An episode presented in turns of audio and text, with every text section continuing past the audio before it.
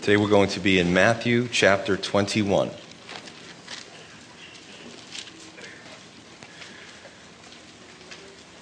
The last time we talked about the parable of the laborers. If you didn't get that scripture or that sermon, definitely check it out online.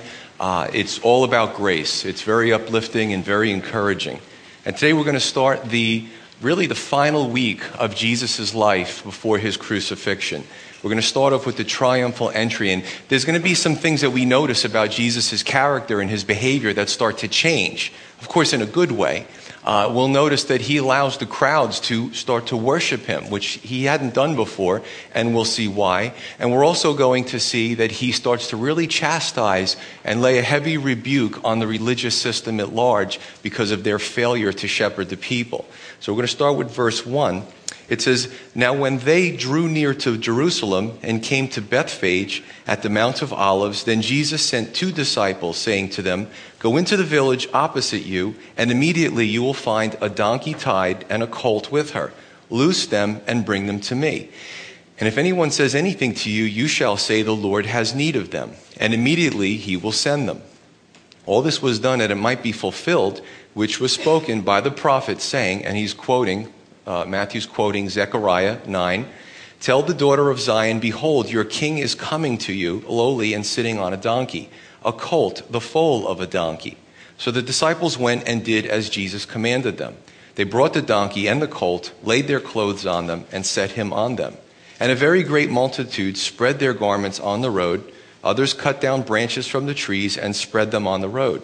Then the multitudes who went before and those who followed cried out, saying, and again, this is another prophecy fulfilled. Hosanna to the Son of David. Blessed is he who comes in the name of the Lord. Hosanna in the highest. This comes from Psalm 118. And when he had come into Jerusalem, all the city was moved, saying, Who is this? So the multitude said, This is Jesus, the prophet from Nazareth of Galilee. Now, this is the portion of Scripture known as the triumphal entry. This is, at this point, Jesus, the Messiah, is being presented to Jerusalem, which was supposedly or supposed to be the spiritual seat of the Jewish people. Now, if you remember, all throughout Jesus' ministry, he would do a healing. You know, somebody would be blind, he'd open his eyes, he'd raise someone from the dead like nothing. You know, anyone who came to him, he'd cast out a demon. If somebody was lame, he made them whole again, and he would say, Now don't tell anyone. It's kind of humorous because, of course, they were so excited, they told everyone. And that led to a, a, a, problem where the multitudes actually came out, at least one time I can recall in Scripture, and tried to take him and make him their king by force. And he actually had to withdraw from the crowds, and he would say, It's not my time. So what's changed? It is his time. And we're going to look at that. Now, I want to just kind of give you a little background on understanding what prophecy is. Prophecy is really God's seal of authenticity. He says, This is my word, and you'll know it's true because everything I say will come true. Now, we are bound linearly by time. In other words, what I'm going to say two minutes from now is the future right now. In two minutes, it's going to become the present, and in four minutes, it'll be the past. So what happens is we move in a linear fashion across time, right? You ever see those timelines when you're a kid in grammar school? Um, but God is not bound by time. He sees the end from the beginning. So, a seal of authenticity of His Word, one of the seals, is the fact that 50 years from now, 100, 2,000 years from now, He sees into the future. He speaks about events that will happen with incredible detail. And He says, watch, watch it unfold. And I'm not talking uh, vague like Jeane Dixon prophecies or your horoscope. I'm talking about detail names, places, events, uh, whatever the colors it's at some point. So this is pretty amazing what he does with his prophecy. Now, we may be familiar with what's considered false prophecy. Okay, there was an event recently in, in May that a man said, hey, the world is going to end May 21st, or the rapture is going to come. And of course, May 21st came and went, and it didn't happen. Now, in Deuteronomy 18, that's sort of a litmus test for you to see who's a true prophet and who's a false prophet. Unfortunately, in our age, in our day, we see a lot of false prophets. But basically, God's prophets can say a thousand, or excuse me, a prophet can say a thousand things that come to pass. If there's one in there that actually doesn't come to pass, God considers him a false prophet. I have not sent him, do not follow him. And in the Old Testament, Testament, they would be stoned to death. Certainly a way to weed out false prophets, although we don't do that today, and I'm not suggesting it, okay? But the bottom line is God is perfect. He's omniscient. He's 100%. So everything has to come back with 100% flawlessness. So whether it be Harold Camping or the Jehovah Witnesses who have done it multiple times, the Mormons, the Seventh day Adventists, people still follow them. But what they need to do is go back to the Word and not follow false prophets. So let's move forward. I'm going to give you today, this morning, and there's hundreds of them, three time sensitive prophecies. Some prophecies give you geographic descriptions, some give you, like I said, different parameters or characteristics to the event that happens. These prophecies will be time sensitive, which means they can only happen. Remember, we talked about linear time. They can only happen in a sliver of human history the time comes and goes, and no one outside of that sliver of history can say, I'm the Messiah. So let's start with wide, and we'll get to narrow. This, this stuff's amazing. The first one is Haggai, and I'm going to use round numbers, roughly 500 BC, again, round numbers. Um, Haggai 2, 7, and 9, and he generally speaks about the prophet about the temple being filled with glory and the glory better than or greater than the former glory of the former temple. Now we know that the first temple, which was destroyed by the Babylonians, was glorious. It was Solomon's temple. There was cedars, there was marble, there was gold, it was gorgeous. And the pagans had come in and they destroyed the temple, they leveled it. Um, the second temple that was being built the, around the time of Haggai, he was speaking about this glorious uh, presence in the temple. Now, the second temple, when we read in the scripture, was not as nice as the first temple. So we're not talking about the actual building, God's house. What we're talking about is what is inhabiting the temple. We know that in the first temple, the people were so wicked that God's Shekinah glory, his presence, actually departed. God said, I'm out of here. This is just too wicked for me. A spiritual system had become corrupt. So, what is he referring to? Well, he uses a euphemism or an uh, idiom, uh, the desire of all nations. And that's, the, that's a picture of the Messiah. And remember, 500, 500 years prior to Christ actually coming to the earth. So what we see is a sliver of human history, 500 years. Roughly, that temple was, uh, was around before it got destroyed by the Romans in 70 AD. Now, 500, there's, there's wiggle room in there. But I'll tell you what, I couldn't claim to be the Messiah today because it's way outside of that time. I'm, I'm a few thousand years too late, or anyone who claims to be the Messiah. The second prophecy, now we're going to narrow it down some, is Genesis 49:10 um, a few thousand years before Christ, I think close to 2,000 years. And what Genesis 49:10 says, that prophecy says that uh, what's going to happen is during the time of Messiah or Shiloh, right, there would the sceptership would depart from Judah. What does that mean? Well, if you start looking up these words, if you look up the Hebrew, the sceptership was the Jews' ability to run day to day operations, to enforce Mosaic law, and that included capital punishment. Well, if we're uh, fans of history, which I love history, all the nations that took over Israel, the Jewish people, the Babylonians, the Medo Persians, the Greeks, the Romans, they pretty much took them over, said, give us tribute money, but you can do the day to day stuff with your people and your religion. We don't, don't, don't bother us. We really don't care.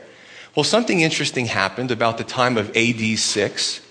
What happened was the, uh, the quasi Jewish leader, Herod Archelaus, was such a, uh, such a disaster that the Romans removed him and put in Coponius. He's a prefect. Okay, who's a famous prefect that we know? Pontius Pilate.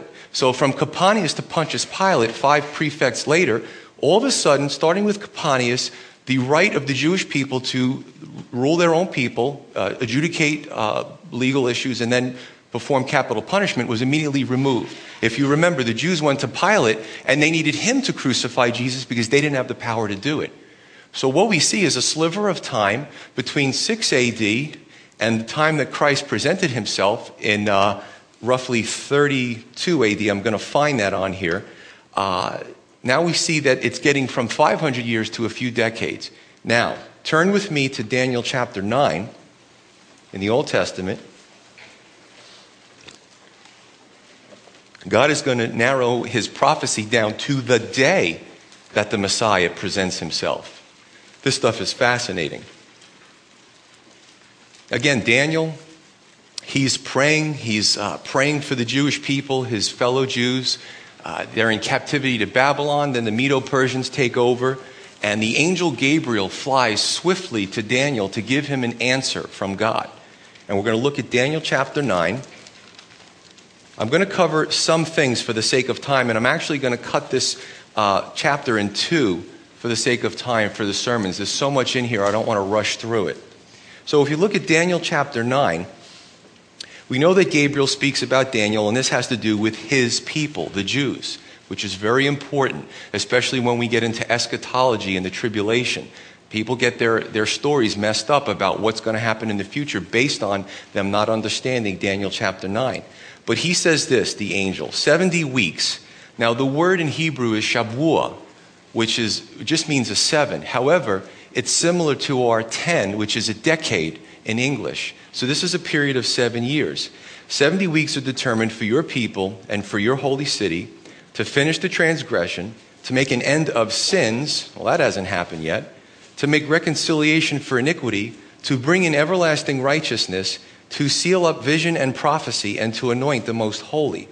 Now, Know therefore and understand from the going forth of the command to restore and rebuild Jerusalem until Messiah the Prince, there shall be seven weeks and 62 weeks. What we see here is listen, sometimes we look at ancient civilizations and we kind of look down our nose at them. But if you're an Advent a studier of history, you see that ancient civilizations kept meticulous records. We're not the only ones who do that. So, if you go back to the Persian Empire, what happens you'll find in uh, March 14th of 445 BC, under Artaxerxes Longimanus, he gave the command to go and rebuild Jerusalem. So now the, the clock starts ticking. Well, it says that until the Messiah, the Prince, will be seven weeks and 62 weeks, just their form of how they say it. We're talking about a period of 69 weeks or 483 years. So any good Jew who knew his scripture as time starts to go, they say, well, Artaxerxes gave the command to rebuild Jerusalem. They're counting down the years until the Messiah comes. And this is going to play in big time when we cover this. From 314, 445 BC to April 6th, 32 AD, was a period of exactly 483 years or 173,880 days, uh, accounting for the Babylonian calendar and leap years. Someone did that calculation. So, guess what? This was the day that Jesus walked in, or he, he rode into Jerusalem triumphantly as the Messiah. It's pretty impressive stuff. And this is going to come into play too when we talk about the fig tree a little later on. So basically, what you have is to the day that the Messiah in human history, how can anyone claim to be the Messiah before that day or after? It's impossible because God gave the actual day that it would happen. Very, very impressive. So, what this tells us is that there's only one Messiah, there's only one Son of God, one Savior, perfection. That's why so many men with delusions of grandeur have tried to claim that they were the Messiah over the years. Because they're trying to copy that perfection, but they're, again, false prophets. They're false messiahs. Now, this explains what? When we read the scripture, we have some questions. When you understand that the Jews at the time, even though they had backslidden, if they knew their scripture, this explains number one, why the crowds would try to force Jesus to be a king. Because they knew any day now he's going to march into Jerusalem. So they were trying to grab him during that year, say, Come on, you're our king. We also uh, see that men and women, the women of the Bible, the disciples, leaving fishing businesses, leaving a tax collecting uh, you know, booth that was very lucrative, they just drop everything. Jesus says, Follow me. They just drop it and they take off. When we read the Bible, it doesn't make sense until we understand this prophecy, right? Three, the donkey owner, you know, and some guys around it. The disciples go and they start untying the donkey. They're stealing it. Well, what are you guys doing? The Lord has need of it. Well, I take the donkey. You know what I'm saying? All this stuff makes sense now. And four, the people's response Hosanna, save now, Lord. Spreading their clothes on the ground so that the donkey could trample over their garments. It all makes sense. Save now from Rome, though. See, that was the problem. By the end of the week, they're shouting, Crucify him. They were disappointed. Jesus gave them what they need. He didn't give them, he didn't give them what, they, what they wanted. They want the Roman yoke being thrown off of them. So, what do we find out here? That the first time Jesus came to give us what we need, to save us from our sins, to save us from ourselves. Now, for those of you who are of the younger generation, raise your hand. How many of you have heard or listened to the music of the group called Korn with a K? There are a few of you. Cool. Um, this is interesting because the, the, I think he was the lead guitarist, Brian Head Welch, became a Christian. When I, when, you got you got to Google some of these interviews. He was talking about how he was making millions of dollars. His records were going platinum. He had so many millions of dollars, he couldn't spend all the money houses, cars, you know, uh, parties, whatever this guy wanted, whatever this band wanted, multi million dollar empire. And he was speaking about how he was rising to fame and the records were going from gold to platinum. And then he speaks about what was going on in his personal life. He was losing everything, he was losing his wife, his daughter was being born. Both of them were strung out on drugs. They couldn't take care of the little girl. And he said, The higher I got, the more I fell. You see this inverse relationship. He said, All my boyhood dreams of playing the guitar, every one of those dreams were fulfilled and realized. But he was plummeting. He said, I just wanted to die. He wanted to go to sleep and never wake up. He was popping pills to stay awake in the morning, and then he was popping pills to go to bed at night. That's how bad his life was. He became a Christian. And he said, I finally had a peace that washed over me. He goes, I asked God, I want to quit. He was doing methamphetamine every day for two years. He said, God, you got to take this from me. It's killing me. I can't do it myself. And he had an experience with the Lord. And he knew it had to be supernatural. This is amazing. So when we look at those in Hollywood or the, the, band players, you know, you see all the pictures and they're really cool and they got money and the lifestyles are rich and famous, the rappers, and the young folks look at this like it's something to behold. When you really find out about their personal life, they're the most unhappy people, most depressed people on the planet. How many of them overdose? How many of them finally just kill themselves? Right? Well, Brian wrote a book called Save Me From Myself. He finally got it. He needed to be saved from his sins. He needed to be saved from himself. He needed the Savior. And he walked away from a multi million dollar empire. He left the band. He didn't feel he could stay in there in that lifestyle. Now, there's another uh, band member from the same group, Fieldy. I, I was looking at an interview with him. Apparently, he was a nasty guy. Even the interviewer said, I interviewed you 10 years and you were really rude. He goes, Yeah, I burned a lot of bridges in my life, but now I'm starting to repair those relationships. That's the power of Jesus Christ. Don't get so mesmerized by the posters and what's on, on the internet and all the lies, all the airbrushing to make you, because Satan will do this. He'll bring you as high as you want to go. He'll do it. He'll, he'll shoot you past the clouds, but he'll destroy you at the same time. We need to be saved from our sins and we need to be saved from ourselves. By the way, um, Brian is part of uh, the Whosoevers now, and they're coming this way, but I'm going to talk to you later about that. So we actually may get to meet him and talk to him, but I'll, I'll save that for somewhere down the line. Remember, God gives us what's good for us, not necessarily what feels good. God gives us what we need, not necessarily what we want. Verse 5, Zechariah 9 speaks about this situation where Jesus now is riding this donkey. Now, we also know that in Mark's gospel, the donkey was never ridden before. The donkey was pristine for the Messiah to come and ride upon. But here's the problem warriors rode horses. Again, the people's attitude save us from Rome, we want a, charger. We want a, beautiful, massive stallion that you're going to ride and, and just start slaying these guys. That's coming. Revelation 19 speaks about a Jesus who comes when the heavens open up. And I saw a white horse, and him that sat on the horse was faithful and true. He had multiple crowns on his head. His eyes were a flame of fire. His robe was dipped in blood. And he has a sharp sword that comes out of his mouth that he uses to strike the nations with. It's no contest. The world against him, I created this earth. His attitude is, I'm going to fix it. That's coming. But that's the second coming of, of the Christ. They had their prophecies. They wanted the one where the warrior would come first, but in essence, God's plan was we need to be saved from the inside out, and then eventually he'll fix all the external problems at a later date.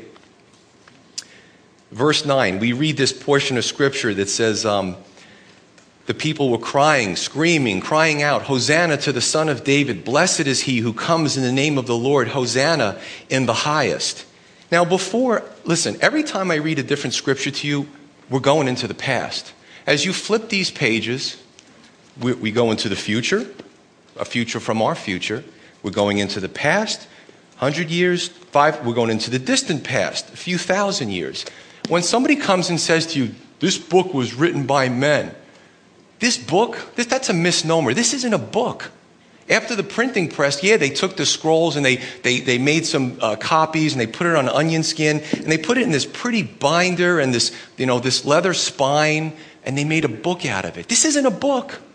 When you look at the uh, original scrolls, there's 40 authors, 66 scrolls and books, three different languages, different people, different cultures, different geographies. These people didn't even know each other. They would never have met some of their families or their bloodlines. Man wrote this? How do you get people from different time periods to be in collusion? They don't even know each other. You know what I'm saying? Right? Arguably over, arguably over a period of 2,500 years. So listen, I, I did ask the teens to stay in today because this is going to be your foundation. Okay, this book, it's not really a book. This is God's message system of love to us. He loves us and He calls us through His Word. And He says, Prove me, test me to see if I'm true or not. This book, no other book can do what this book can do. They've tried, they've failed, they've made false prophecies. Believe me, I got files at home in my steel cabinet of all the cults out there. There's a truth right here. So we're going to go into Psalm 118. I'm just going to read a few verses for the sake of time. Um, we're going about, we're going back about 3,000 years at this point. Just going to read some scripture and then just kind of point out for the sake of time what we're going to cover here. But he says, the psalmist, I will praise you. You have answered me and have become my salvation. The stone which the builders rejected has become the chief cornerstone. This was the Lord's doing. It is marvelous in our eyes. This is the day which the Lord has made. We will rejoice and be glad in it. Now, a lot of people quote that, but this day was a special day that it was being referred to, and it was the day that the Messiah would present himself to the people. All of history, human history, cries out for that day that the Lord has made. And it's interesting because the stone which the builders rejected has become the chief cornerstone. I don't know about you, but I mean, I did some mason work. I've laid block before, and it's, it's, it can be very tedious in the beginning because let's say that this is the ground and this is the foundation. You got to start with a corner. For those of you who've done construction and laid block, and what you have to do is you have to start at the bottom of the corner. Because if it isn't straight, it isn't square, it isn't plumb, it isn't everything that it needs to be, the whole building, the whole foundation is a mess. And you got it like the Tower of Pisa, you know, you got to fix it later on or knock it down and, and start all over again. But I'm used to dealing with block. In those days, they dealt with stones. They would just haul all these stones to the, to the place of the building and they would put the stones together. If you've ever been in a really old house with a dirt floor and a stone foundation, they're all different colors, shapes, sizes, and there's some mortar in between each stones. But the chief stone was the cornerstone, was the capstone, which was this stone right here. Because everything was built over it. And, and when you get that stone perfect and all the other little stones are on it, now you start to have your corner and it's going out in two directions. Now you got a foundation. Now you got something you can work with. Jesus is likened to that chief stone that the builders looked at and said, What can we do with this thing? Put it aside. And they're trying to build the building and they rejected the stone. So the foundation was off. It, was, it, wasn't, it wouldn't hold anything. It says, Save now, verse 25. I pray, O Lord. O Lord, I pray, send now prosperity. Blessed is he who comes in the name of the Lord. We have blessed you from the house of the Lord. God is good, and he has given us light. Again, in a few days, as we go through the scripture, we're going to see a crowd, a majority go from, Who is this? Oh, this is the Messiah. He's great. You know, my little boy was sick and he healed him. And, you know, I couldn't see and now I could see. Oh, Hosanna, Hosanna. By the few days later, they're like, Crucify him. Let his, let his blood be on us and our children. How does that happen? Well, number one, people are fickle. People are fickle. So I would say this that if you, whatever your peer group, now some think that peer pressure is just for teens. I got to tell you, it's adults too. You, you, you never get out of feeling pressured from your peers or things that you think you should do, but maybe it's not the right thing to do. But I'll say this that um, I don't care where you are. Listen, you could have friends in high school and college, starting your first job, and over the years, your friends will change. Let me ask you a question Is it really worth compromising what you believe or walking away from your Savior who saved you to impress your peers? Now, I know, Pastor Joe, you're not with me in my group. I get that. I can't be with all of you. And I probably, they wouldn't be your friends anymore if I might have talked to them. I don't know. But the bottom line is, um, you know, people are fickle. What stands the test of eternity is God's word and his love for us. That's what we need to have a loyalty. That's what we need to have an allegiance to. It also wasn't the kind of Messiah they were looking for. And you even hear some today saying, I don't need anyone to die for my sins. Well, I hope that attitude changes, and I pray for you if that's your attitude. Because if you take that all the way up to the judgment, it's not going to be good. Let's just say that. So, the first thing that the Lord does uh, on this, we believe it's a Sunday, is fulfill Bible prophecy regarding the messianic understanding so the people would know for sure that he is who he said he was. Now, verse 12, Matthew continues. Then Jesus went into the temple of God and drove out all those who bought and sold in the temple and overturned the tables of the money changers and the seats of those who sold doves. And he said to them, It is written, My house shall be called a house of prayer, but you have made it a den of thieves. Then the blind and the lame came to him in the temple, and he healed them. So now that Jesus establishes his messiahship, what he has to do is clean out the filth and the mockery of what the spiritual, the religious system made of, of their supposed representations of God. Now, I would probably venture to, to guess that some of you might be here today.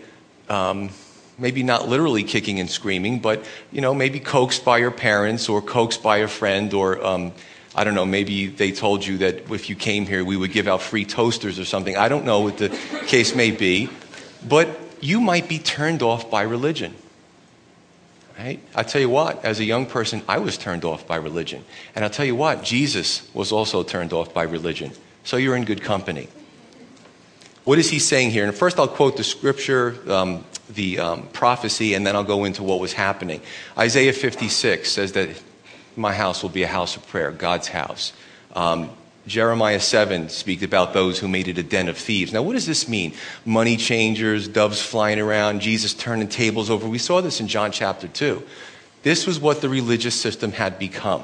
So here's the money changers. Let's say you go to Europe and you know they have a euro now and let's say they don't accept American money anymore. You have to go to a house of exchange and you go there and you give them, you know, a thousand US dollars and they give you so many euros. There's an exchange rate for it. Um, sometimes they, you know, they give, take a little bit more, you know. But this was happening in God's house. You would come with your Roman coin.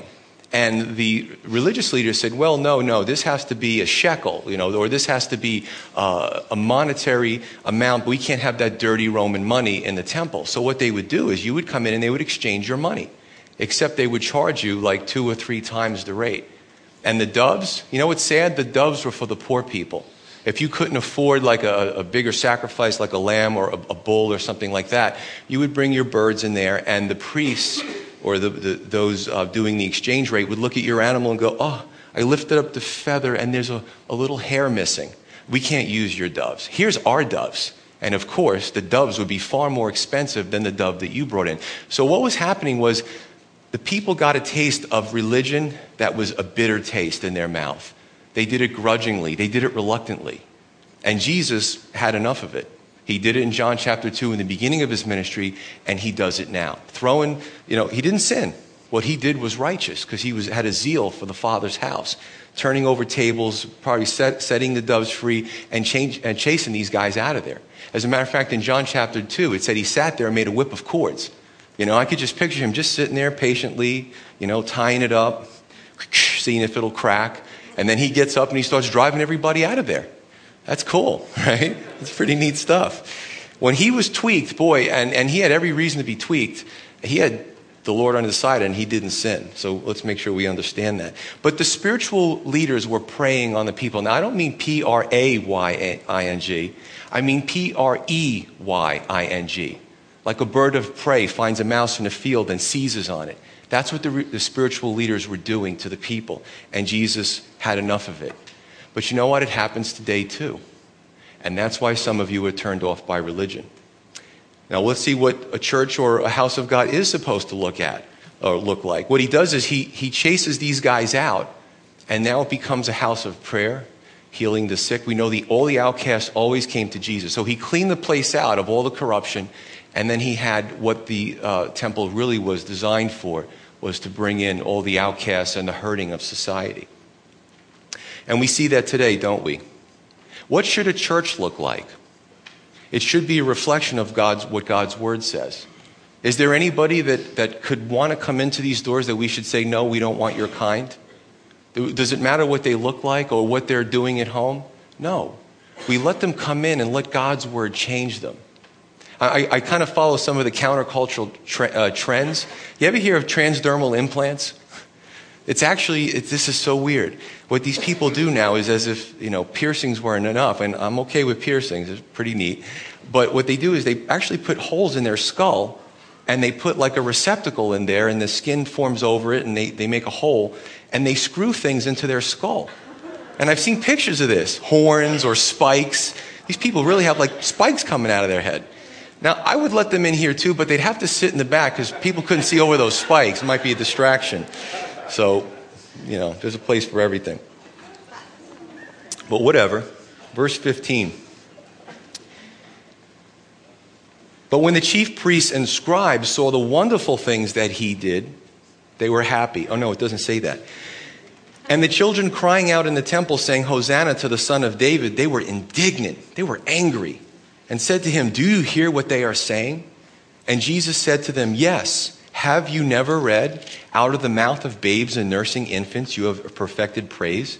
Then he left them and went out of the city to Bethany and he lodged there. How blind, how angry, how completely self deceived you have to be to see Jesus doing miracles and yet angry? But we don't see that today. Some see the works of God and the miracles of God, but they're so self deceived, they're so focused on their agenda that they walk right past it or they get angry about it. Sometimes your presence, if you're leading a really good Christian life, just your presence will irritate others.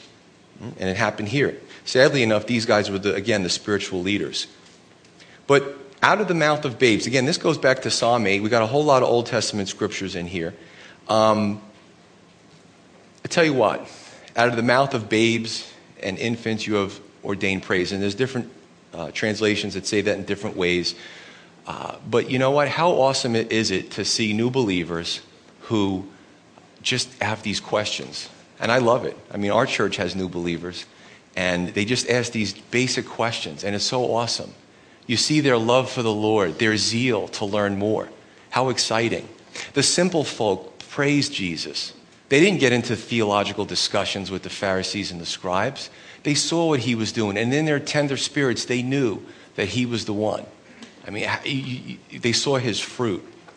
So, Hosanna or Hosea 11, which I love, uh, the Old Testament prophet, God says that he's gentle when he calls us.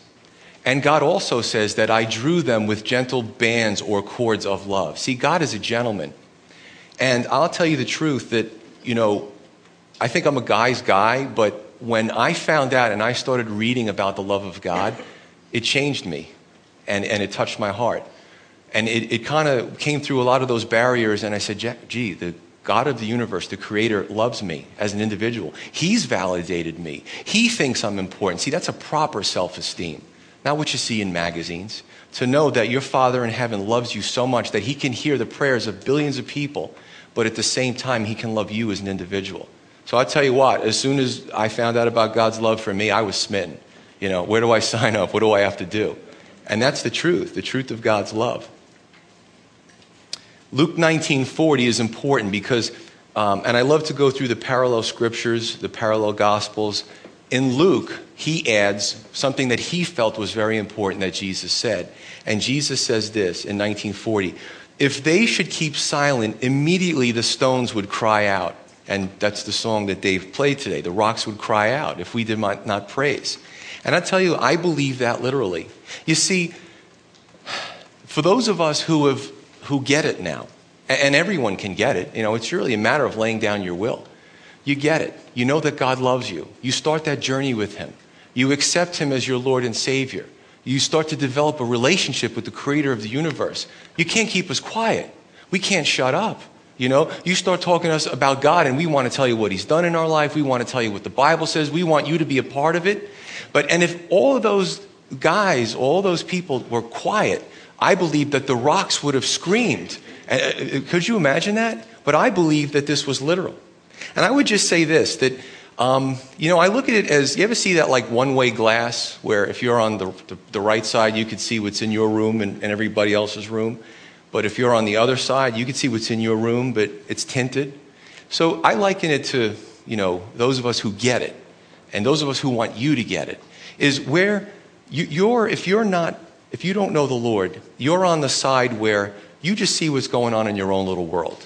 You know, it's a self centered world. Look in the mirror, you look around you, everything in your life has to do with how it affects you. And you kind of look at that glass and you put your fingers up against it and you put your nose up, and all you can see is shadows in the other world. You don't really see what's going on. But those of us are on the other side. We do see what goes on in the natural world. We're not oblivious to things in this physical world that we have to live in, but we also see those that are going on in the spiritual world. We have the big picture. So when we go to a funeral, we're not confused. We understand perfectly what's going on at that funeral, perfectly what's happening. And we're just itching to tell somebody about the love of God and the encouragement. And for those of us who who are on that side, you know, we, we just want to grab you and say, you know, you got to come over here. And you know, that's not the way to win somebody. Wrestling them or, or forcing them. You're free moral agents. It's your choice. But the rocks would cry out. Because for those of us who have been on that search, looking for meaning, and I've been there, intellectual pursuits, fleshly pursuits, monetary pursuits, all these pursuits, and you finally find the Lord on your travels, you realize that all those other things that you tried to fill the void in your life, He just immediately filled. I, I drank a lot. And I will tell you, it was just amazing. I didn't even think about it. When I became a born again Christian, it just stopped. Because what that booze was filling, He filled now. And I, I look back one day and say, I don't drink. He, he just did it.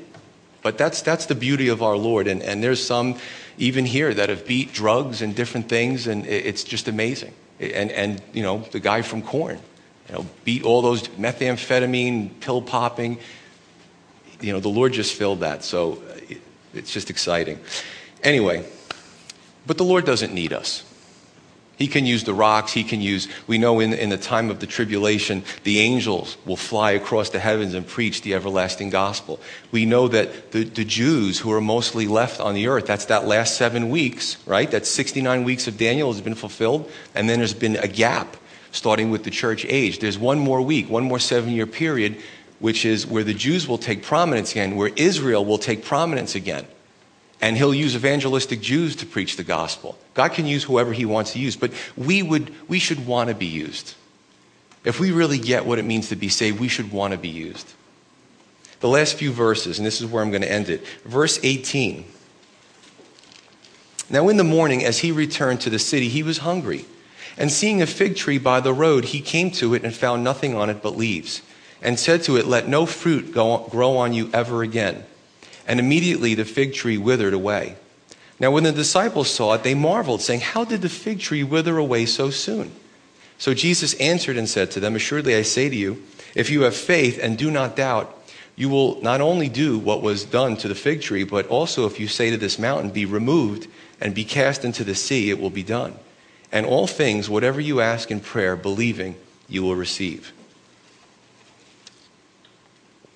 Now, this is an interesting portion of Scripture because do you remember in any of the Gospels Jesus ever using his power to destroy anything? No.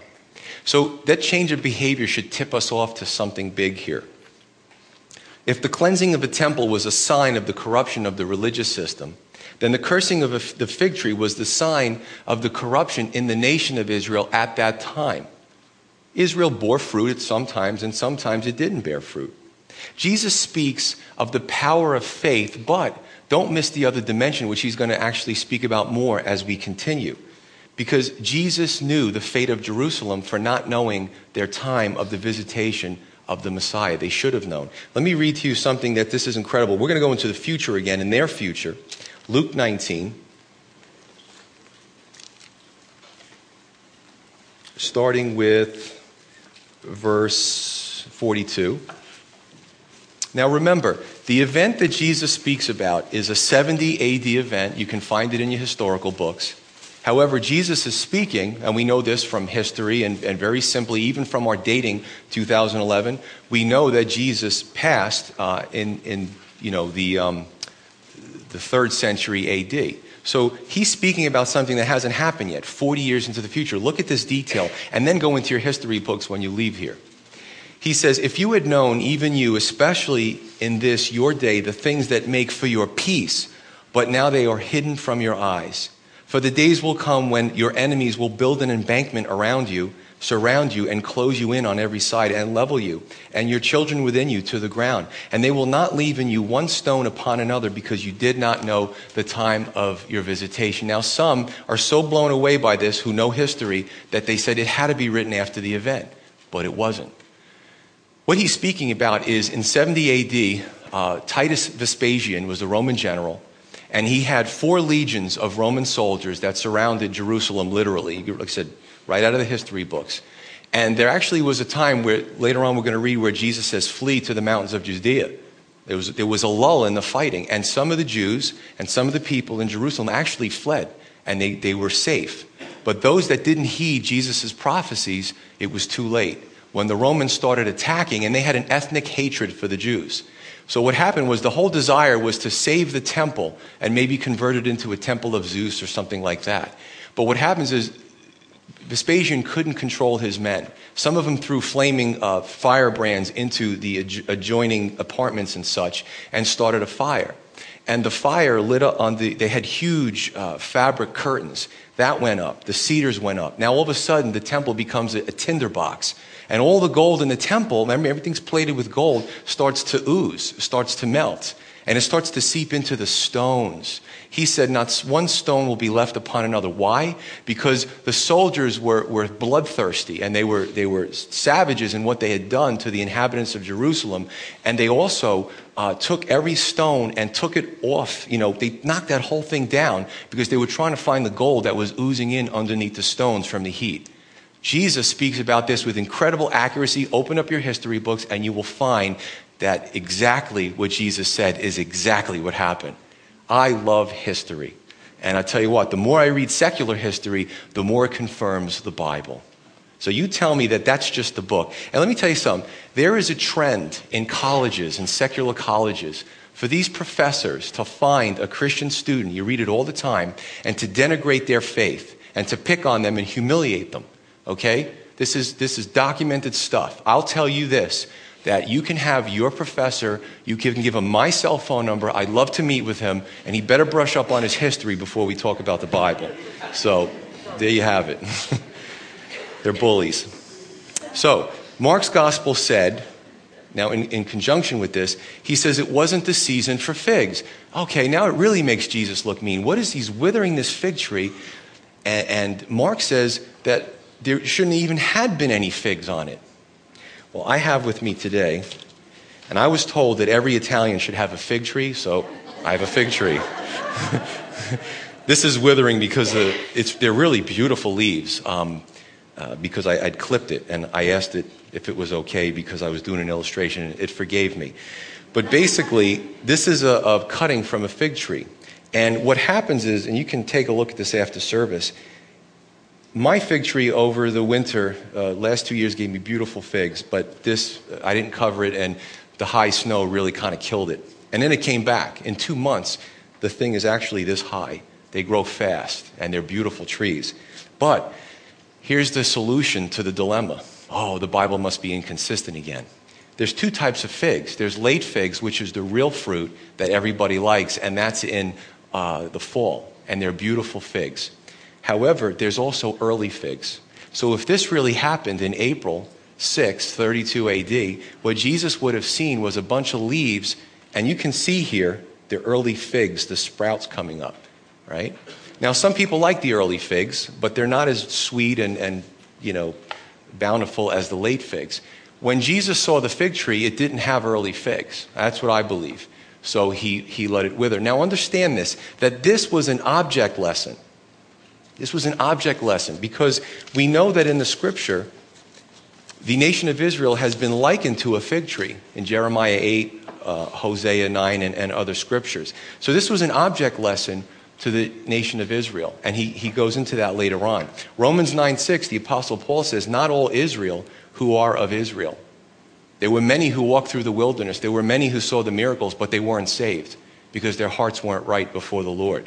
And they didn't bear, at certain times, they didn't bear spiritual fruit. What is fruit? Fruit is the behavior and the actions from the Lord changing us inside. That's spiritual fruit. So when we become born again and we start to have a relationship with the Lord, things are supposed to change. Sometimes slowly, sometimes for others a little quicker. Sometimes God gets rid of really bad things right in the beginning, and other things we struggle with for a few years. And we're never perfected on this side of eternity. But as a nation, they didn't bear fruit. They were supposed to show monotheistic God to the polytheistic pagans that surrounded them, and they failed a lot. As a matter of fact, they rejected their living God for the idols of the other nations. So this was pretty, pretty serious stuff. Now, before we get caught up in pointing the finger at Israel, what about the church? Now, I don't know about you, but I follow trends, especially in the Western church, and it's not pretty. And the Bible says that the church is going to go apostate. So before we start pointing fingers at, the, at Israel, we need to clean our own house because there's a few object lessons in here. And the question is, what is our goals? What are our goals as a church? Are they Christ centered? Are they Bible centered? Do we want to do we want us to be mature through the Word of God and then go out and, and beget others and bring them in and, and teach them about the faith? Evangelism, right? What about the average believer? Sometimes the average believer doesn't bear fruit. And a believer that doesn't bear spiritual fruit is an oxymoron. Because if you're really filled with the Holy Spirit and you really know what the Lord has done in your life, you can't help but want others to have this. And even if it's, you're a quiet person, maybe even serving in some way or going to an outreach and, and helping to set up the tables, like at the Trenton Homeless or something like that. Uh, but do we bear fruit as believers? For some of us, we should repent and ask the Lord to help us to bear fruit. It's important.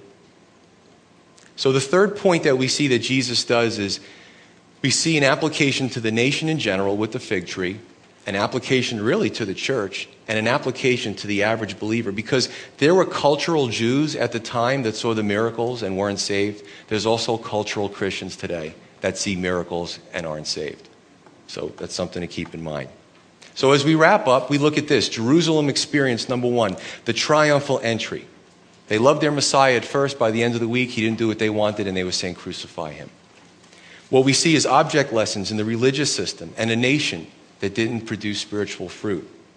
As we get closer to the issues of the heart, we look at problems in the Western church. There's a lot of hype out there, a lot of neat websites, a lot of neat pictures, but there's, there's nothing inside of it. Plenty of individuals, part of the Christian culture, that aren't producing fruit, that aren't saying anything, that aren't they're not producing fruit. And you know what? Maybe it's time for the rocks to cry out again. Let us take this opportunity to examine our hearts and see where we stand. Are we on fire for the Lord? As we see, you know, Iran now says that, well, we have missiles that will hit United States bases in, in Iran and Afghanistan, and we can hit Israel too, but we're not going to do it. Do we really believe that? See the turmoil in the, do we see the turmoil in Pakistan and some nuclear nations? and not think that we're really headed towards problems as a human race? And, and should we be excited to see that in Iran and in Syria and in some of these oppressed, even in Saudi Arabia, there are pockets of believers and the church is growing and they have to do a lot of their work underground? So, are we on fire for the Lord? Do we want to cry out to the world about what it means to be saved? Or do we need to do some soul searching? Let's pray.